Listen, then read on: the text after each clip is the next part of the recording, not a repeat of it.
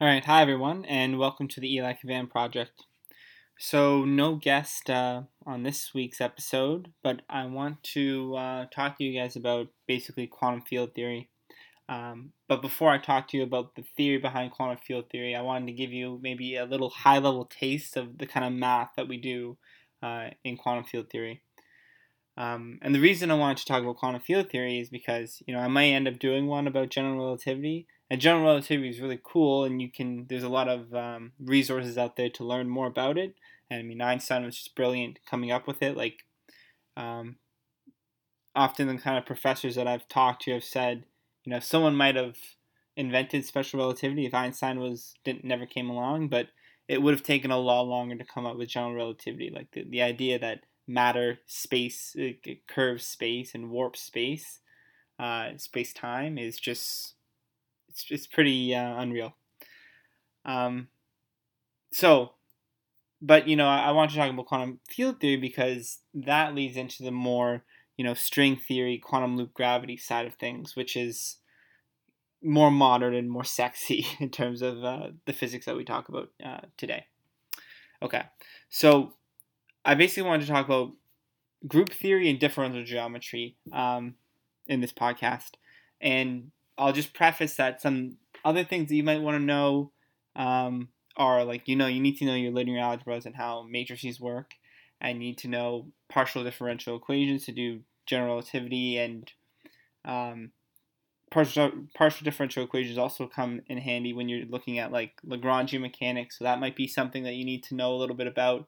But these things are, um, I'll just say like they're they're easier to learn kind of because they're just these set equations that you have to learn and these kind of in, um, ingredients, but like uh, re- um, no, when you recipes that you have to follow when you're dealing with um, uh, you know Hamiltonian system or something, right? If you're if you're given a Hamiltonian, it's pretty easy to find um, Hamilton's equations, or you can just teach a computer to do it. But differential geometry and group theory, these are more um, behind the scenes uh, in terms of what we talk about. We talk about, you know, special relativity and then quantum field theory. Um, and basically, quantum field theory is just uh, like field theory. So, field, the easiest field theory is like electromagnetism, built in with the concepts from special relativity. Okay, so first I'll talk about group theory. So um, you hear the word group theory and you might think, wow, that sounds like it's some really confusing math, but it's really not. So basically, groups have three main properties. Um, one is they're closed. So that just means if you have two elements A and B in a group, then their product, I'll say AB is also in the group. But when I say product, I'm not necessarily meaning multiplication. I mean any operation in which these two uh, elements are, you know, combined together.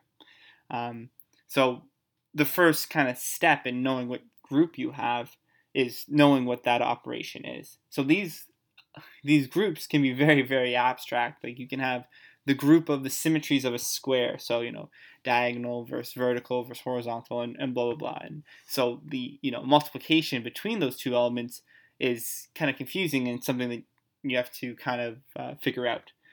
Um, the other kind of properties they have are associativity. So if you don't know associativity, it's just, um, you know, two elements A and B times an element C. It's the same thing as the element A times the element B times C.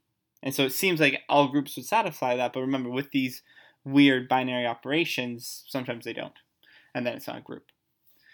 Uh, and there's an identity element, so an element such that like A times this element equals A, right? And finally, an inverse. So if there's an element A, there's an element A to the minus 1. So I'll just give you two examples. So I, I kind of told you about the uh, uh, symmetry of the square, but more obvious groups would be like multiplication and addition. Um, so for addition, your identity element is 0, and your inverse element is uh, minus a if you're for an element a. But for multiplication, your identity element is 1, and your inverse element is 1 over a, or a to the minus 1. Right? So those can both, um, those are both groups. In special relativity, we talk more about um, the Poincare group, which is just a group that holds these elements, which are rotations, boosts, and translations. Uh, and so you need to know how these elements get multiplied by each other. So you need to know in special relativity, if you do a boost then a rotation, what happens? What happens if you do a rotation then a boost? It's not the same. Um, and so when we go one step further to quantum field theory and like conformal field theory, you get this special conformal group, which just makes sure that things aren't are, are scale invariant. So if you blow something up from something very small, um, it's it, it satisfies this these conformal properties. And so it turns out that like you know string theory is just a type of quantum field theory that is also a conformal field theory. Okay. Okay. And so basically, just like in special relativity, there's this Poincare group with rotations and um, boosts and whatnot. In let's say the standard model, we have these other symmetries that form a group. Mostly, they are continuous symmetries, right? So we call them Lie groups. But if they're discrete, then we just call them groups. So something like you know left-handed versus right-handedness, that's a discrete group. All right. That's all I wanted to say about groups. Um, differential geometry. Differential geometry is the study of manifolds, basically. Again, manifold seems like something really confusing. A manifold is just something that looks like Rn uh, near it. And so Rn is just the real axis for n dimensions. So the simplest one you guys probably know is R2 or R3. So the so R2 is just the xy plane. R3 would be the xyz plane, right? So that's that's a manifold uh, but it's a really, really easy one. More complex manifolds are like, you know, the sphere or the torus.